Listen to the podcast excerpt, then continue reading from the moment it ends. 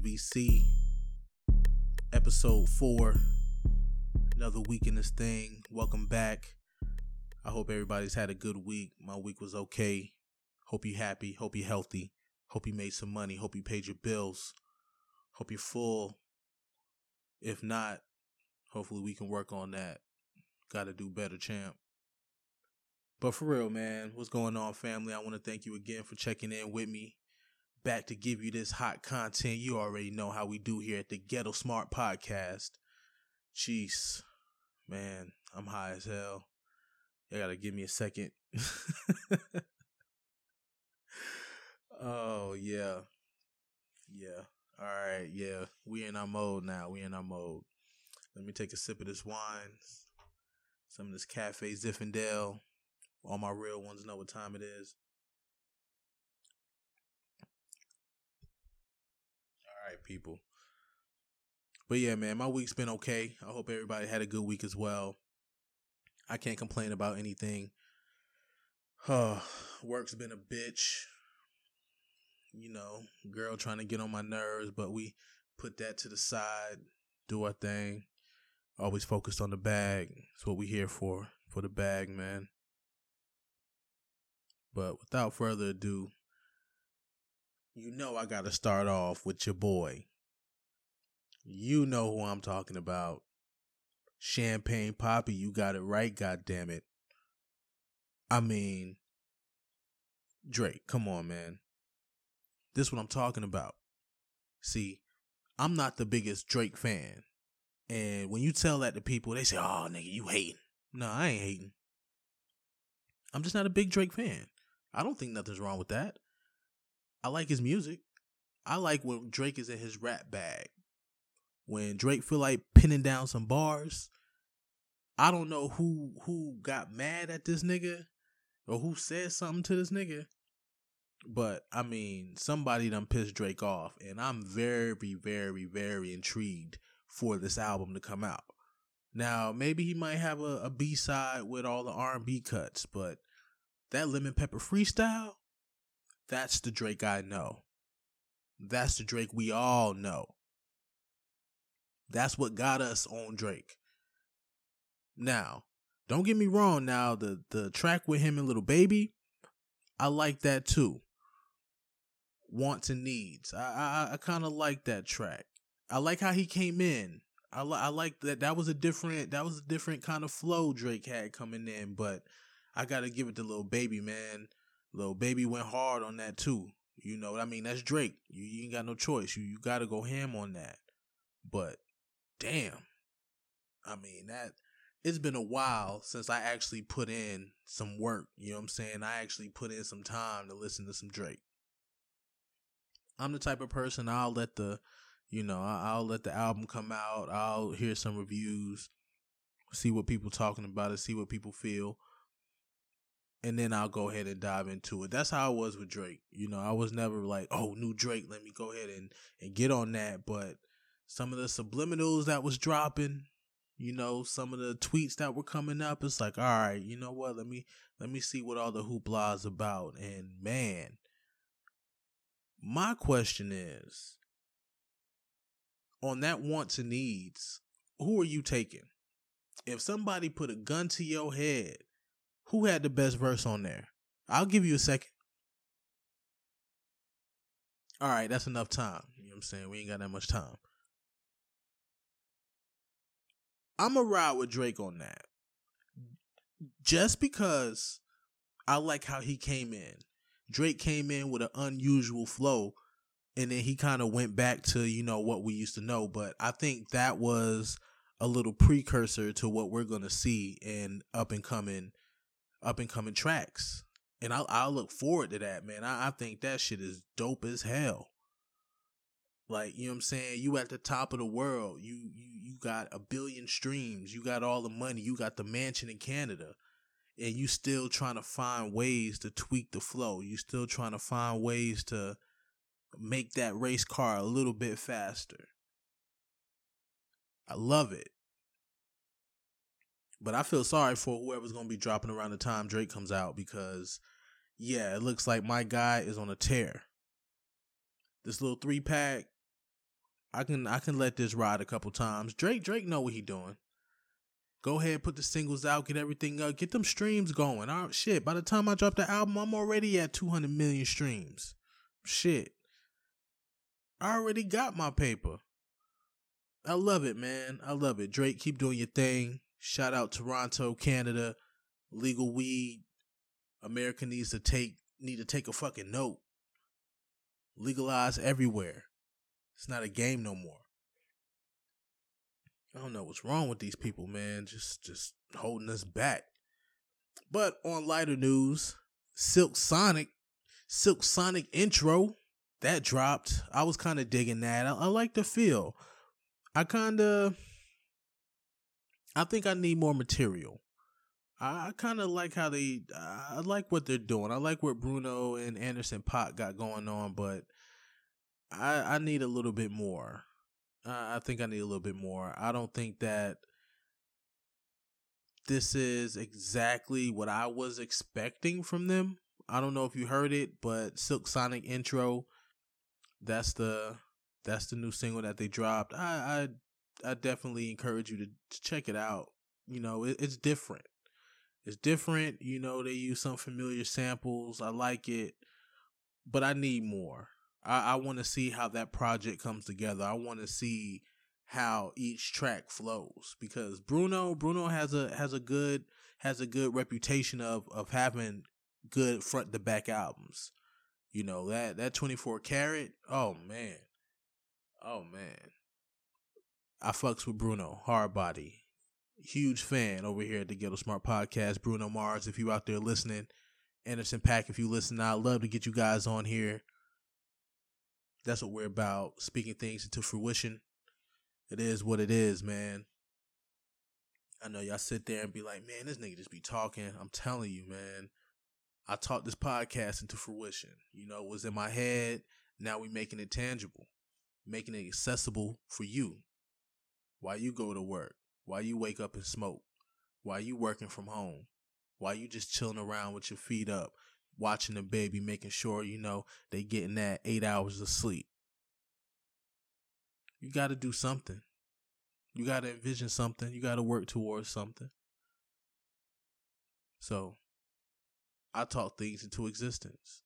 Now, I feel like the fun part is for all my listeners, all my true listeners, and shout out to everybody, man. I swear to God, I dropped the podcast last week, and within 20 minutes, I already had people checking it out, man. I really, really, really appreciate y'all fucking with me. Y'all really don't know how. It's the little things, you know. I don't take none of this for granted. Where I have people in Puerto Rico listening to me, you know, people in South America listening to me. Not a lot. It's like one or two, maybe three. But just the fact that I can honestly say that my voice is being heard around the world. Who would have thought, you know? So I really want to thank everybody for checking me out, man. Like, y'all really have no idea where I drop the podcast and within 20 minutes, you know, I come back and I've got people checking me out. It's such a great feeling. And it just makes me like, damn, yo, I can't wait to next Wednesday. I can't wait to hit record and give y'all this content. So, again, I appreciate everybody that's out there fucking with us.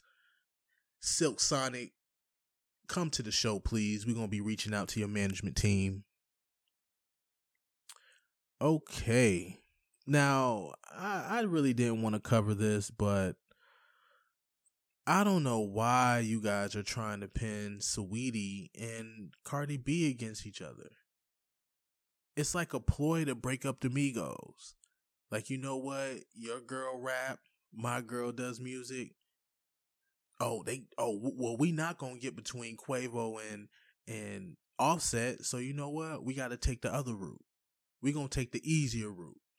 We're going to put this little tidbit out in the news. We're going to put this little tidbit out there. We're going to pin them bitches against each other. I think it's crazy. And it's messy. And it just shows that in the time that we're in, in the climate that we're in, even with all the deaths that we were seeing last year in hip hop, this year in hip hop, people still want to beef. They like that beef. They like that tension. They like that they like that anger, because they live vicariously through everybody. I don't know if I said that right. But that's what they like. They like to live through these entertainers. Go put your life on the line, because I sure as hell not going to do it. Go out there and pop that shit and talk that shit and go shoot at them niggas. Yeah, I want to see that. I want to see that on IG Live. Y'all want to see Saweetie and Cardi B feud. Like, y'all want to see that. I think it's crazy. But Saweetie was on The Breakfast Club and had this to say: I think the media just likes to take things out of context. I'm loving how women artists are starting to realize that sometimes it's the media that creates something that's not there. I think that it shows maturity and it shows growth amongst me and my peers to not be affected by what the media says. So that's a grown up and motherfucking boss ass response from Saweetie, because that's exactly what's going on here. People want to see them go at each other, just like we saw Nicki and Cardi go at each other. That's what they want to see. Who wouldn't want to see that? I mean, I like a little beef every now and then. I mean, you watch Real Housewives of Atlanta, don't you? You watch Love and Hip Hop, don't you? I don't. I watch Real Housewives of Atlanta. I don't watch Love and Hip Hop. It's not my cup of tea. Shout out to all those people out there getting a check. You know, we ain't gonna discriminate against nobody. I'm not here to discriminate. I'm here to let people know what the deal is. And we all like drama. It's real. What built World Star? Niggas fighting and somebody going, World Star. Two girls fighting, World Star. Two chickens fighting, World Star. It's drama. It's tension. It's we like combat. That's why UFC is popping. One of the first sports to come back during the pandemic. Fuck that. We're going to go to a private island and we're going to give y'all what y'all want. You ain't got no choice. Y'all going to pay for Mike Tyson and Roy Jones old ass sparring against each other. Because we want to see fights. We want to see that. I think it's crazy, but, you know, shout out to them for doing their thing. And shout out to Saweetie for taking the high road, for doing what's needed. Because a lot of people sit here and a lot of people talk shit and a lot of people try to put things out in the media to get these women against each other. And they do it so that as soon as they do pit them in a corner against each other, now they can say, oh, this person's this, this person's that. It's fucked up. It's a fucked up world we live in for clicks and likes. I vow to never be that. That's a promise to my listeners, to my fan base, to my people, my clique, my circle. We don't do shit for shock value. We don't need it. We good without it. We don't need it. Shock value is only needed for people who can't provide quality content at a high level consistently. I don't have that problem. I'm just getting off the ground. And we doing better than most. I be hearing some of the y'all podcasts out there. I be listening to some of the newer podcasts that's starting up. I'm listening. I'm checking people out. I'm not just in this shit for me. I'm paying attention. I'm seeing what the fuck's going on. I'm seeing what everybody else is doing, what everybody else is talking about. I like other views, other setups, seeing what other people are on. Okay, I like your content. You know what? Let me bring you over here to the Ghetto Smart Podcast and let you speak to some of my listeners. Let me share my platform. That's what I want to do. I want to do it. I want to do positive things, man. Yeah, I just sit here and I give you my thoughts on current events. But that don't mean I can't bring somebody in here to speak about, oh, this fucking lady and her dog, man. It gets on my goddamn nerves. But it's like, I can't come here and talk this shit to you, give you current events without trying to share my platform in a positive environment, in a positive light.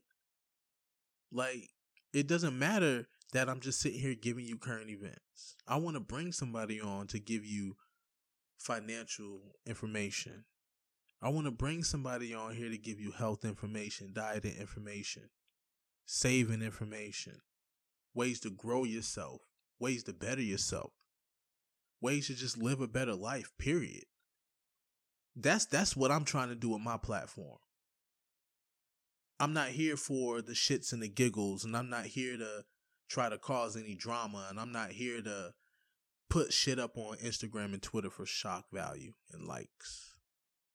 It's not what I'm here for. It's not what we're doing. And I refuse to be that. And I feel like for all the people who have morals, for all the people out there who really care about what they do, you don't see this fuck shit. You don't see them pushing this type of propaganda. And I say all that to say this, man. Shout out to Saweetie for finally addressing this bullshit with her and Cardi and letting people know that, like, yo, like, I know what's going on. We see it. We hear it. We know it. But we're not going to let it affect us, man. There's too much shit going on. There's too much death in the world. There's too much serious stuff. Too much serious stuff going on.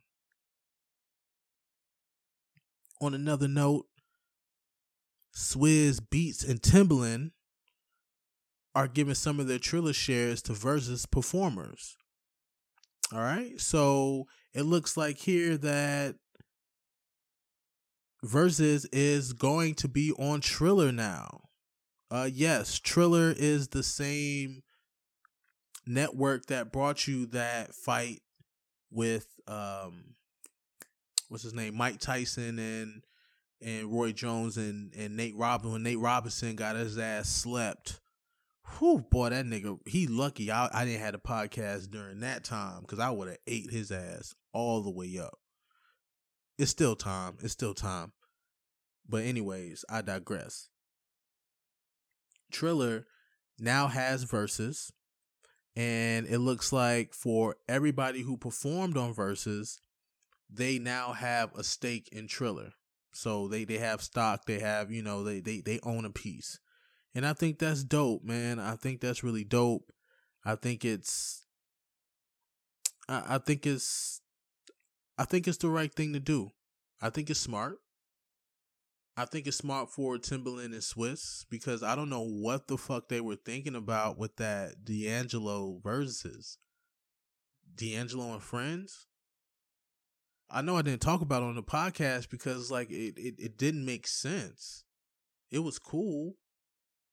But come on. Like, you could have just said, yo, a night with D'Angelo and Friends, a night, you know what I'm saying? Like, just say that. Just say it's going to be like a tiny desk with D'Angelo, because that's what it was. It was stupid, to be honest with you. I didn't like it, but I think that was the beginning of the end of Versus, in the sense of where you take something so simple, like when Lil Jon and T-Pain did it, where they're just on IG Live in their studios at home, just chilling, drinking, smoking in their own vibe, in their own environment. Just like, yo, this my boy, this another fellow creator, another, you know, GOAT in the game. Let me just hop on live. Let's share some hits. You know what I'm saying? Let's reignite some stuff for our fans.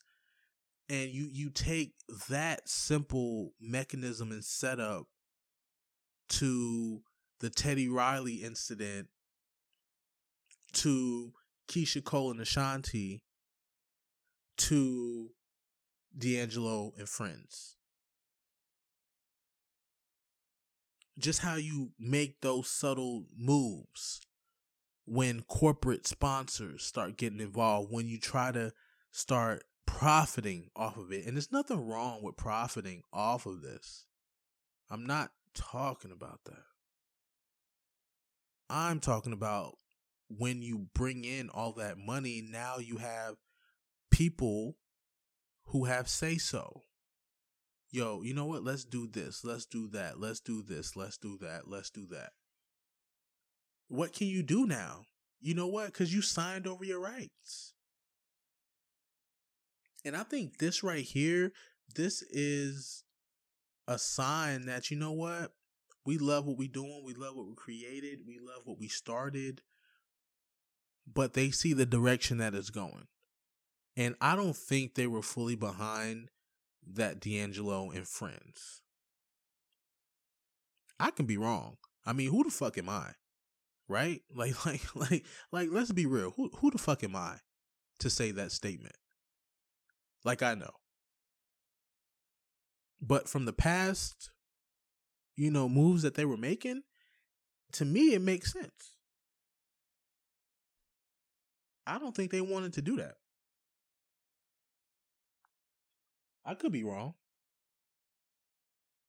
But I'll stand corrected if I am. But I really think that they didn't want to do that, D'Angelo. What do you think? Hit me up. Hit me up on Twitter. Hit me up on Instagram. Let me know what you think, man, because I didn't like it. But I like this. I like the fact that they're giving these artists some ownership. They're giving them an opportunity to, I don't know why I got so much saliva in my mouth, Jesus. But they're giving people ownership. They're giving, you know, these artists an opportunity to have another revenue of income. And I love it. I hope they keep it going. Now, Steve Harvey.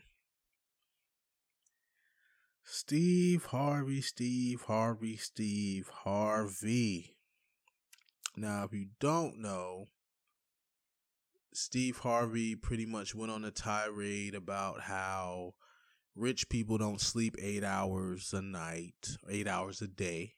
That's a third of your day.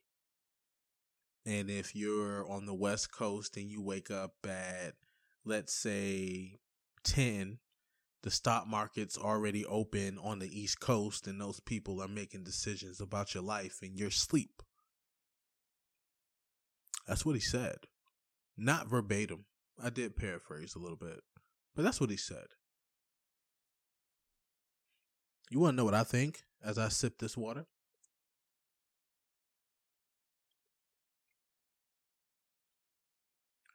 I think he's not wrong. I just hate when Steve Harvey gets on this. He gets on his pedestal, man. There's this pedestal he has. I don't know. When he gets on it, it's just like he's like the king of the world and he has all the fucking answers. But his statement wasn't wrong. And I say that because most people that are rich, on their route to getting rich, they probably don't sleep a lot because they're hustling, they're grinding, they're doing this, doing that. You know, there's nothing wrong with that. Me personally, I'm a wake up at 5, go to sleep at like 10 kind of guy. So I'm kind of teetering on that 7-8 hours of sleep. I find it getting up at 5 o'clock in the morning, I'm more productive. I get up, I go walking, I come home. While I'm walking, I'm getting my mind right. I'm thinking about my day. I'm thinking about what I got to get done. I'm thinking about what I want to get accomplished. I'm thinking about goals. I'm thinking about what I want to buy. It's just really a good 45 minutes to an hour of me just being able to just free think. No obligations. I don't have anybody in my face. I don't have anybody bothering me. I can just sit I can just pretty much just, you know, sit in my head and think about things.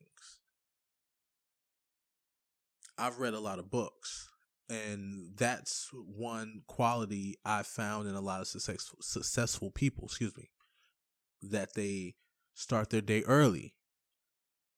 They get up early. They get going early. So while everybody else is getting themselves together, I've already worked out, I've already taken a shower, and I've already started my work day before you even brush your teeth. That's what I try to do with myself, where I go and I put in work at my day job, and then I come home to provide this. Well, I work from home, so I'm already home, but you get what I'm saying. Where I put in a full days of work, and then I get off, and then I put in more work. I put in work for my business. I'm minding my business for all those people that read Rich Dad, Poor Dad. Minding my business. So I feel Steve Harvey, and I feel what he's saying. But it's just the way you're delivering it, because you're pretty much saying to people that, yeah, you know what? If you only slept 4 hours a night, you would be a lot more successful, and that's not the story. And it's sad, but you have some stupid-ass people in this world to where if you tell them something, they'll believe it. Oh, you don't believe me? Oh, remember when Trump told people to drink bleach? And take hydrochloroquine. You know what I mean. Fuck y'all. I hear you. This motherfucker can't even pronounce it, man. Fuck you. All right? And your high horse. Jeez. You people think you're perfect. Well, guess what? Only God can judge me. Yeah, I said it.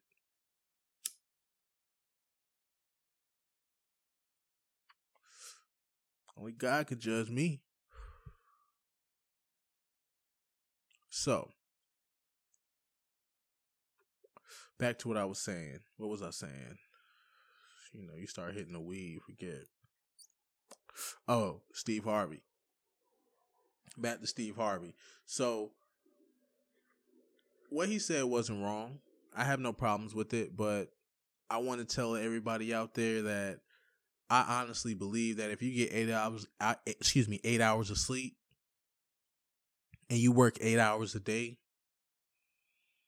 as long as you're productive with that other 8, you should be good.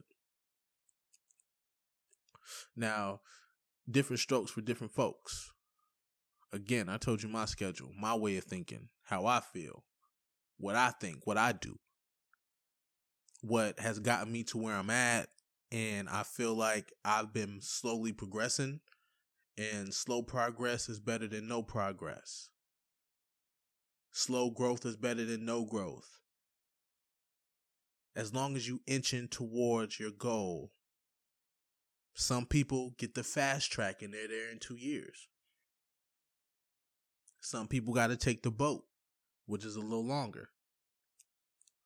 But one thing we can't do, we can't get beside ourselves, and we can't start trying to listen to other people and put our health in danger, because you need at least 7 hours of sleep.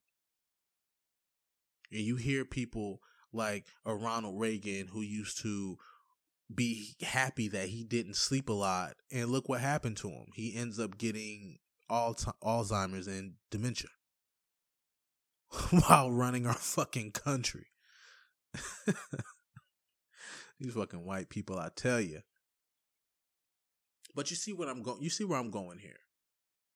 For people who care, you have to do certain things to make sure that you're able to reach those goals, man. So I understand where Steve Harvey's coming from.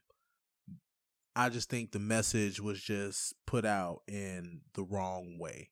I think he could have been a little bit more nicer in his message. I think he could have been a little bit more realistic. I think he could have been a little bit more understanding, because he has staff members that, you know, work for him.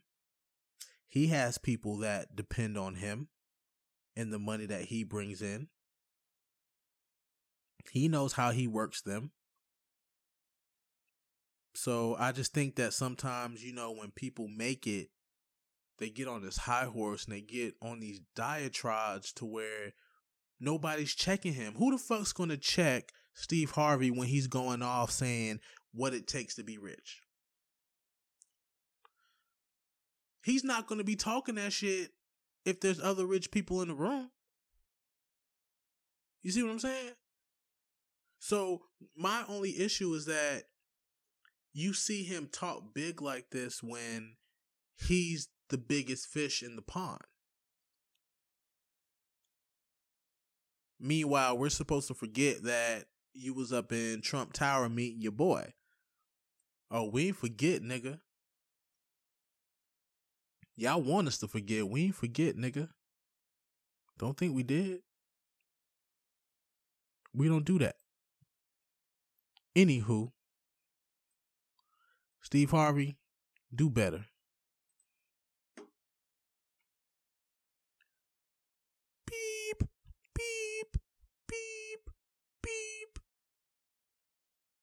Oh, yeah, that's just the Brinks truck backing up to Dak Prescott's house. God damn. Boy, Dak signed a contract for 4 years, $160 million, $126 million guaranteed. I repeat, 4 years, $160 million and $126 million guaranteed. $40 million a year. I can't even lie. When I saw this news, the first thing I said was, amen. Amen. God bless that brother. Because if you look at Dak Prescott's face when his foot was at a 90-degree angle, the look on his face, I'm pretty sure he didn't see this day coming. $126 million guaranteed. He's going to get $70 million in one season. My God. My goodness. Amen. See, that's what you're supposed to do when you see people succeed. Amen. God bless you. That's supposed to be your reaction. Not, why are they paying Dak this money? Oh, they're not going to be able, you're not supposed to do that. You know where this man came from? All the work this man put in? Come on. Stop playing with me right now. See, all the real niggas feel what I'm talking about. All the real people feel me in this moment. Because you got those people in your circle. You know what I'm talking about. You know what I'm talking about. Those people where you tell them, oh, yeah, I got that promotion, and they... Yeah. You know what I'm talking about. But shout out to Dak Prescott out here getting this money. But the pressure is on now, boy. The pressure is on. You got to win the Super Bowl. I mean, I'm not that type of person. You know, I don't believe in putting pressure on these dudes because they already got pressure on them. What's pressure to a diamond? You know what I'm saying? These niggas already done beat the odds. You in the NFL, you done beat the odds. What's pressure? But you got to win a championship for Dallas now. Even Tony Romo, one of the great Cowboys, I don't think so personally, but one of the greats. You got to win one. You got to do it. I feel like you got to do it. Now, other people are like, oh, you know, the defense is bad and, you know, other people have to perform. I'm sorry. We giving you 126 million guaranteed, 160 million total. You got a ball. You got a ball. No ifs, ands, or buts about it. And I have no problems with that. I have no issues with that. I just hate that it took Dak so long. I hate that Jerry Jones drug his feet through the sand. And I love that he had to pay for it. Procrastination pays off for no one. Yeah, Dallas gets to... Yeah, everybody's talking about the new TV money that's coming and all that. That doesn't matter. The fact of the matter is, you could have signed Dak for about $60 million less. Point blank, period. So, all this hoopla about the numbers and this year or that year or this option and that option is bullshit at the end of the day when you think about it. Because Dak Prescott got everything he wanted and a no trade clause. I'm not going anywhere at all. I'm here now. I'm up. And guess what? It's stuck. Not coming down. You heard? This nigga Dak is eating. You heard me? I mean, this is amazing, dog. 160 million. Man, these dudes out here changing lives. I'm not even mad at it. I hope they keep doing their thing. I love them. Man, keep doing your things, Dak. Dak Prescott, man. I'm a Jets fan, but, you know, I always root for these fellas out here getting these big contracts. I was a big fan of Kirk Cousins getting that bread, too, man. Like, shit, you know, fuck it. Like, what we tripping for? You don't want to give me $25 million a year, but the franchise tag is 27. Pay me 27. I'm cool. And I'm in a tax-free state. What the fuck? Well, not Kirk Cousins, but you get what I'm saying. For Dak Prescott, where he this past year he got 30-something million tax-free. Come on, man. No state tax? Shit, I'm thinking about moving to Texas. That's what I need in my life, man. I need some tax breaks. Shit. All my financial people, man, hit me up. Let me know something, please. Help me out. Let me get you on the show. Spread your knowledge. Spread your wealth. Help you out. Give you a platform to show yourself. Show what you know. As my people used to say, learn somebody. For real, man. That's what we need in the world. We need some more of that positivity, man. That good shit. Mm-hmm. Yeah, man. I just want to take a minute out. I want to say thank God for creating cannabis. Without this cannabis, I don't know where I'd be right now. I'd probably be low on the flow. With no place to go. Looking for a hoe. But this weed got me up. Got me motivated. Got me searching for an opportunity. Got me searching for a bag. I'm always sitting around. You know what? It makes me think. Do you have a lot of ideas? Do you ever sit around with people and you kind of spit out some of the ideas you have in your head? Like, you know what, guys, I think we can do this. I think this will work. I think we can do that. And people just look at you crazy. People just sit there, they look at you, and they're like, man, what the fuck you talking about, bro? Like, you always talk about some shit. And my question is, well, what are you thinking about right now?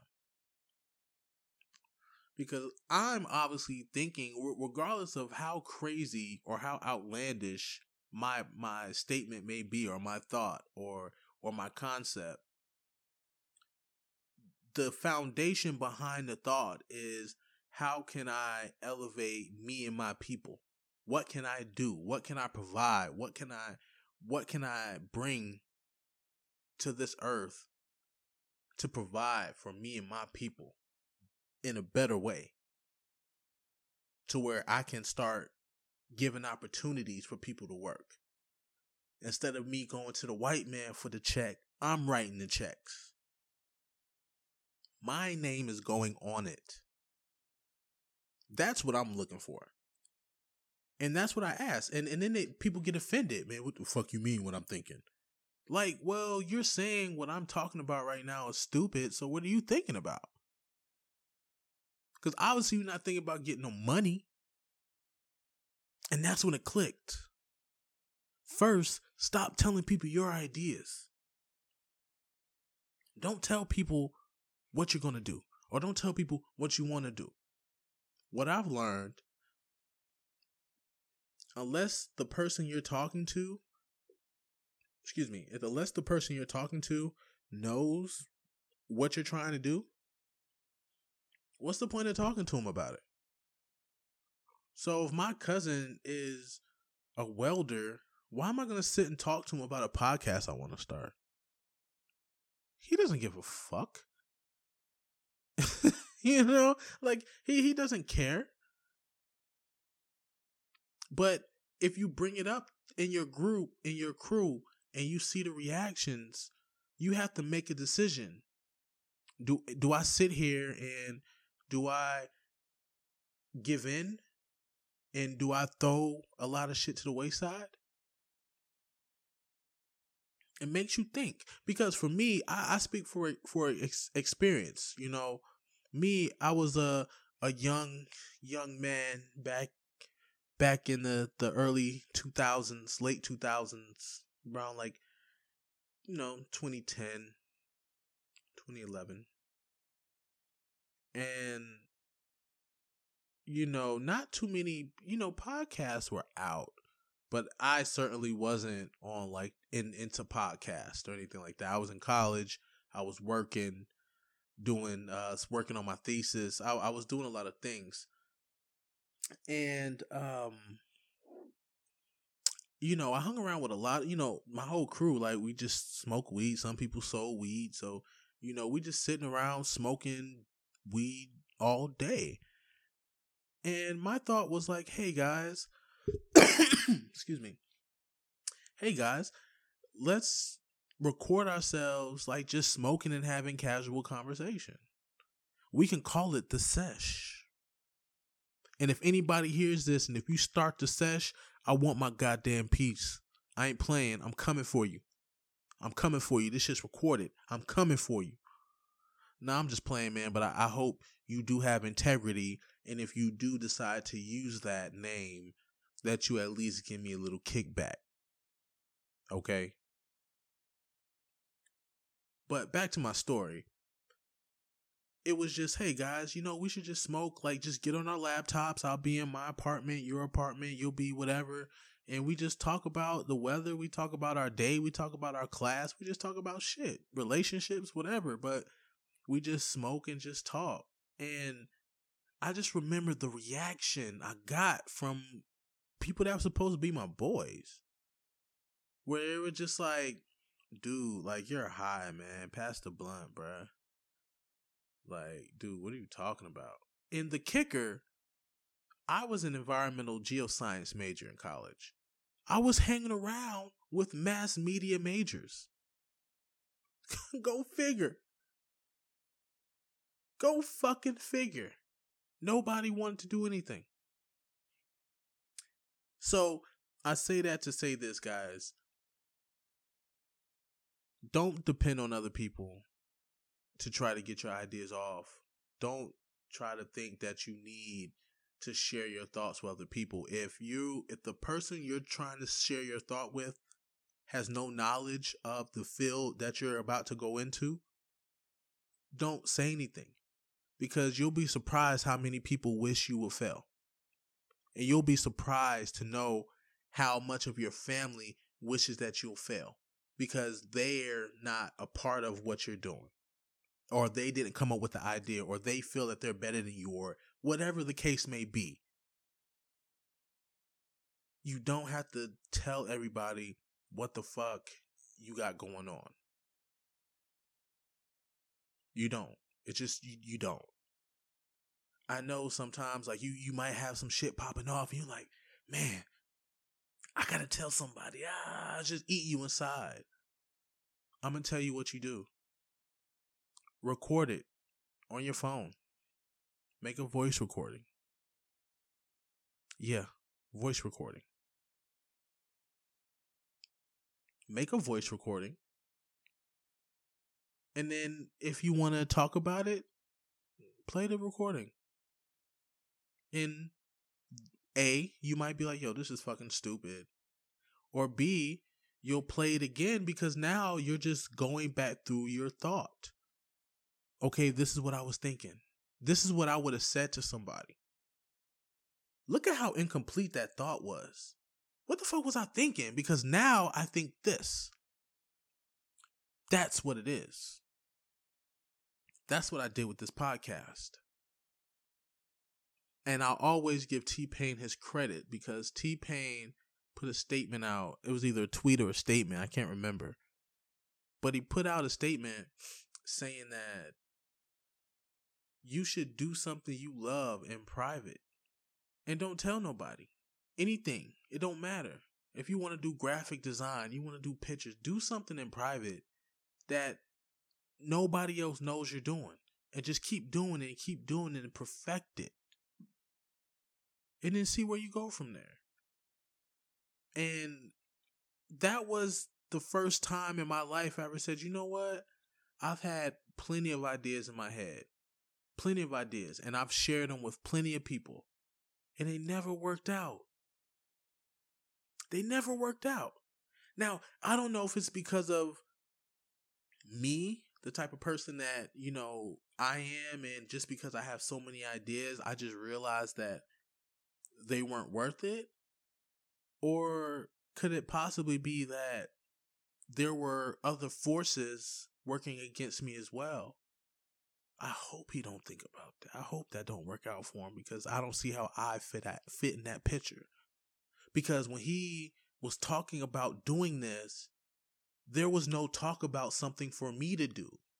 I wasn't offered anything.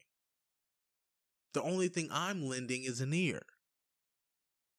I hope he don't get it. I hope he fail. I'm not saying that's how people are. But when I compare it to what I'm doing now with this podcast and where I didn't tell anybody, I had it in my mind. This is what I want to do. So I started doing my research. What do I need? What do I do? How do I set this up? How do I make music? How do I record? What's a mono track? What's a stereo track? What kind of microphone? What's a condenser microphone? What? You know, like it, I just got immersed in it. Where podcasting was just what I did every day. And here we are. So it's okay to share your thoughts with your significant other, with your family, with your friends. But it's also okay to just take care of your business. You don't need those people. Sometimes you just gotta say no and handle you. That's what I'm learning. I was the guy that was always there for people and leaving my ass out to dry. You know what? Because if you ask me for $200, I'm going to make sure I give you $200. And then I'll figure out how to come back up with $200 to take care of what I need to take care of if I need to. I do a pretty good job of having, you know, money aside so, you know, I can give out to people and be okay. That's not the case for everybody at all. And there's nothing wrong with that. I mean, it is what it is. You do your thing. You do whatever you feel you need to do for yourself. But for me, in my situation, I'm learning that, yo, you don't have to tell people what you're doing. And what I realized is that I was seeking validation from people. I needed my idea to be validated by this person I hold in high regard. And it's bullshit. It's straight bullshit. It's like when you realize that, like, your parents are people too. Like, where they're not, like, these perfect people who just make, like, all the right decisions and they know everything. And you get older and you realize that, like, yo, these niggas just like me, bro. Like, they were just out here trying to figure it out too. You know? That doesn't take away from what they did or what they provided, but I mean, we all can do better. But that's my little tangent for the day and my little diatribe. I ain't gonna bore you guys anymore. So, this guy that used to own Papa John's, you guys know who I'm talking about. John Schnatter says that he, for the past 20 months, he's been trying to work the word nigga out of his vocabulary. Let me repeat. John Schnatter has been working to eliminate the word nigger out of his vocabulary for the past 20 months. Oh my fucking God. You white people have done it again. I mean, what do you want me to say? I ain't got shit to say. This is ridiculous. The fact that this is even news, the fact that he even gets a platform to say he doesn't know why his business was taken away from him, where you thought it was appropriate to drop the word nigger on a conference call. A conference call. You thought it was appropriate to use that type of verbiage on a conference call. That's how privileged you were. And now, because you were held accountable, and now, because you're not some big shot pizza joint owner, you want to cry wolf, and you want to cry like a little bitch. Fuck you, John Schnatter, whatever the fuck your name is. Fuck you, man. And I mean that from the bottom of my soles, of my feet. Fuck you. And anybody like you. You're trying to work the word nigger out of your vocabulary? I mean, I wish I had issues like that in my life. I wish the biggest issue in my life was trying to work the word nigger out of my vocabulary. I mean, this shit just has privilege written all over it. I'm not going to give this bitch any more time on my platform, but I just wanted to let you guys know that John Schnatter is in nigger rehab right now, and I don't think it's working for him, to be honest with you. So, I am back here with your weekly Stimmy update, guys. I'm here trying to keep you updated on what's going on. I know it's hard. I know it's tough. I know some people out there are really, really, really, really wanting this check. It is on the way. It is coming. It looks like it's happening. The Senate approved. The Senate passed. The House is set to approve it. The House is set to approve it. Hopefully it goes smoothly. It doesn't look like the House is going to change anything. It doesn't look like there's going to be any hiccups. It looks like this is going to be approved. It's going to be sent over to Joe Biden's desk, and hopefully these checks will be out by the weekend. That's the goal. That is the goal. So, again, for everybody out there, for all my listeners out there, man, I know it's hard. I know everybody, you know, I'm not going to say everybody, but I know there's some people out there that it's just some very, very unfortunate times that we find ourselves in right now. But I just want to say, hold on. And I want to say from the bottom of my heart and, you know, from the Ghetto Smart Podcast that things will get better. And just know that you have somebody out here that feels for you and that's trying to find ways to assist other people. I'm not a millionaire. I'm not rich. But what I can try to do is get people on my platform, try to use my platform in any way, shape, or form, or you know, anything I can do to link people, to provide services, to try to do something to help out with people. If I can, you know, all my listeners out there, you can hit me up on Twitter, Ghetto Smart Podcast, hit me up on Instagram, Ghetto Smart Pod. If you know any nonprofits or, you know, anything that I can share with other listeners about trying to get help with this whole stimulus situation and COVID situation. It's tough, man. I mean, we're living in times that, you know, are unprecedented. You know, we can look back and see what they did during the Spanish flu and things of that nature, but people didn't have cell phones in their hand. People didn't have the access to information so quickly. I think that's the difference when we look at what went on in the past and what's going on now. It's like our insatiable desire to have things and to give our responses so quickly. Look what's happening here, where you have people in Texas who are trying to sue businesses because they don't believe they have to wear masks anymore.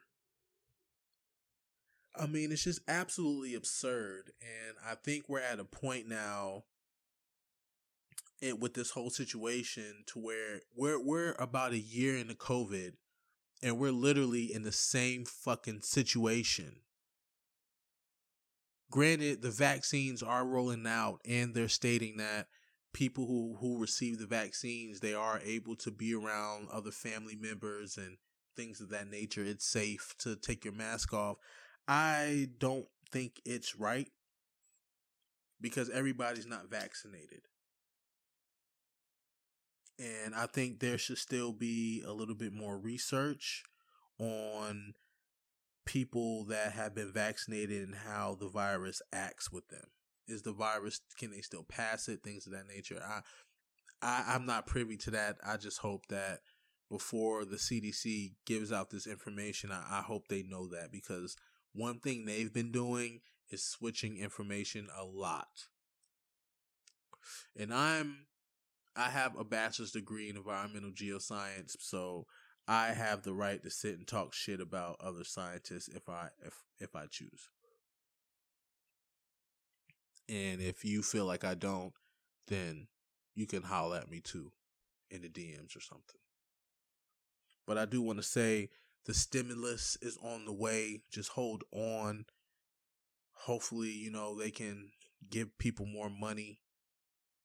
Man, I seen a sad story where a lady in New York owed like $20,000 on her damn rent. Oh my God. I mean, come on. God bless them. God bless them. I mean, I just thank God every day that I'm fortunate enough to make certain decisions, certain sacrifices that are paying off for me now. There were certain sacrifices and certain things I had to do a few years ago for the sake of being able to just function and have a peaceful mind state in this point in the world. I'm thankful for that. I'm thankful to my younger self as I'm, you know, ushering into my 30s. You know, I just turned 30 a few weeks ago. I thank my younger self for some of those sacrifices and looking at how we're living in today's world, how a year ago the world literally just stopped. People lost their jobs. People lost income. I lost a second income that I relied heavily on just because it gave me an opportunity to live freely. And due to COVID, that affected me. But here we are a year later, and I'm trying to get this podcast off the ground. I'm able to focus on my business and what I'm doing and my fan base and my listeners. So I'm thankful. And I'm thankful for all my listeners, and I really hope you guys are out there praying for those who are less fortunate. I hope if you're able to help those who are less fortunate, you have or you will or you plan to. We are all people. We're all humans. No matter what side of the fence we're on, we're all people. We all bleed.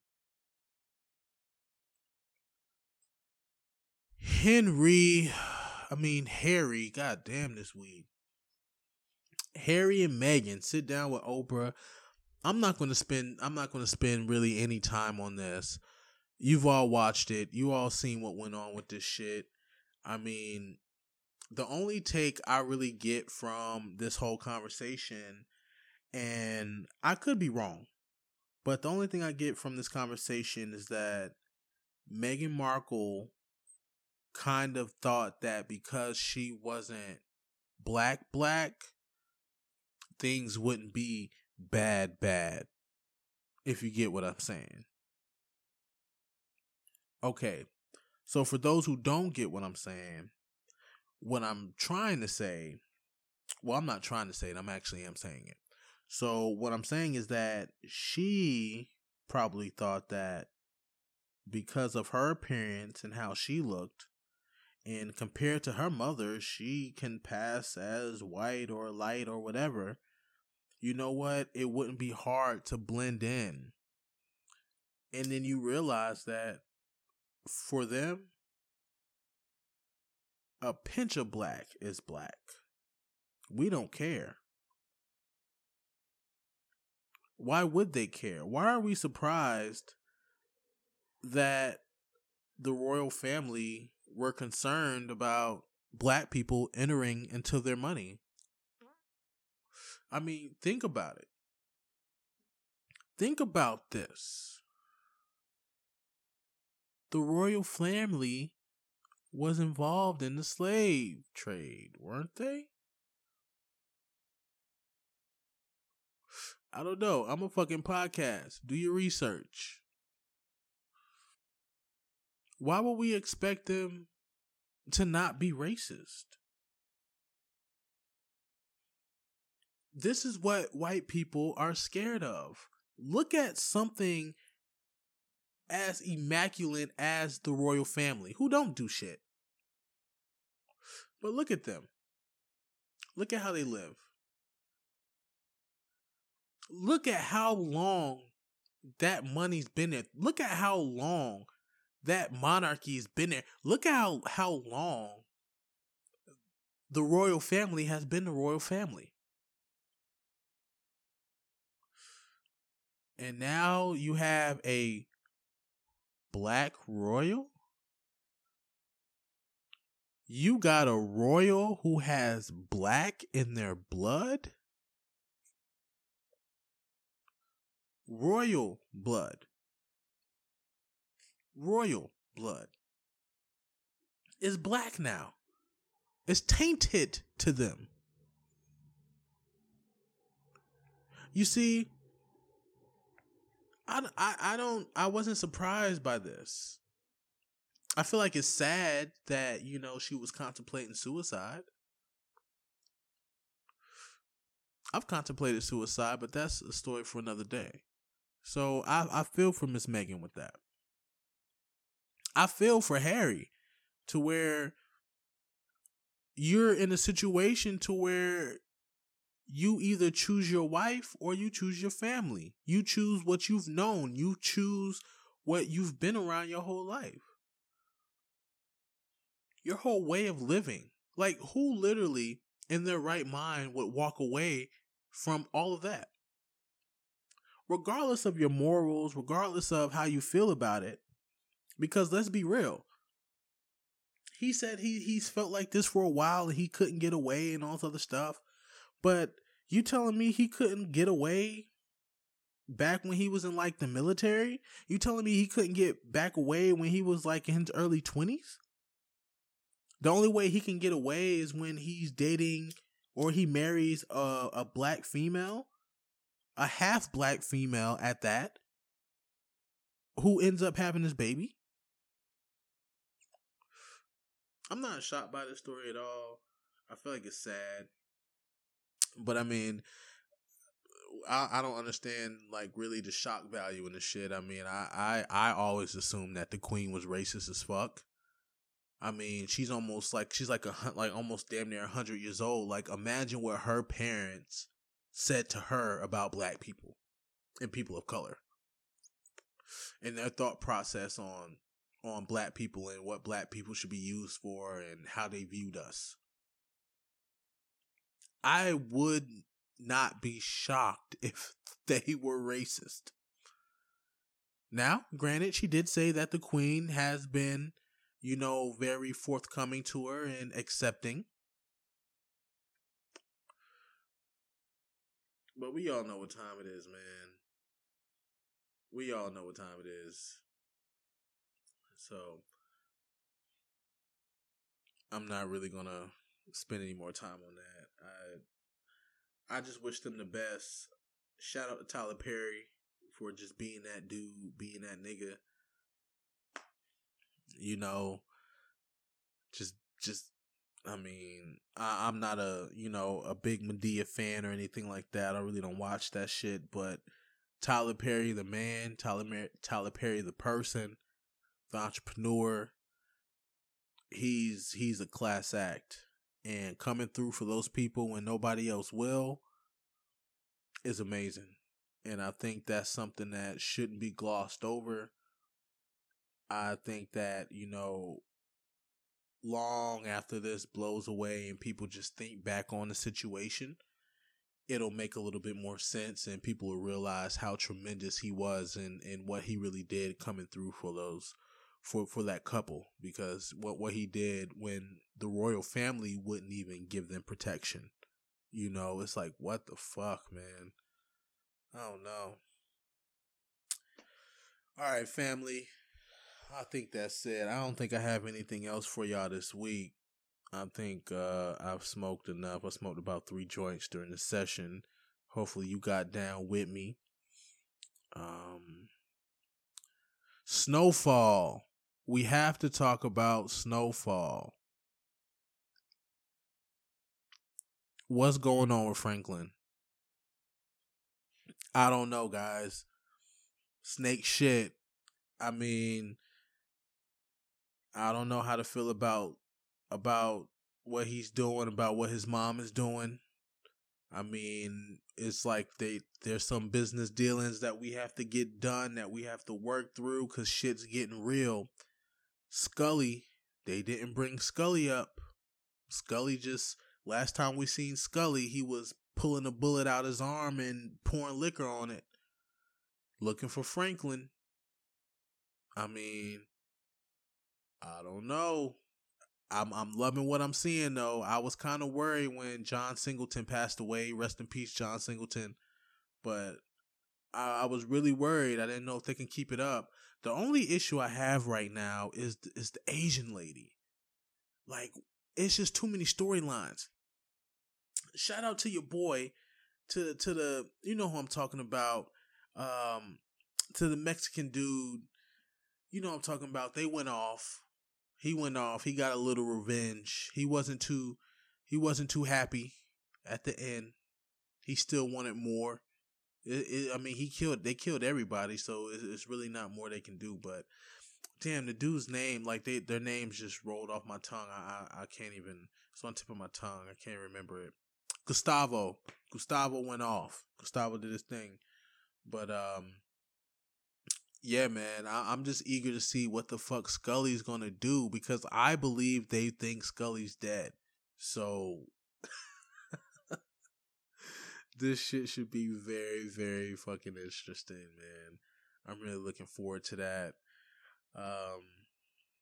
Yeah, that said, I don't think I have anything else. Yeah, I don't think I have anything else to look at. I talked to you guys about, you know, we went a little over an hour today. Y'all spending some time. We came to pod, man. You can tell by the energy at the beginning, man. I was here to pod today with you guys. You know, we getting trying to just do this shit, man. Just trying to do this shit. You already know. But to all my people out there, I appreciate your listens, your ears, your time, your thoughts, your energy, your replies, man. Subscribe, download. Hit me up on Twitter. Hit me up on Instagram, please. I'm always looking for that feedback. Always looking for that interaction with my listeners, man. I love you guys. I really appreciate y'all rocking with me. Until next week, I hope everything goes good. I hope you're healthy. Hope your family's cool. Hope your job is cool. Hope your mind is cool. Peace.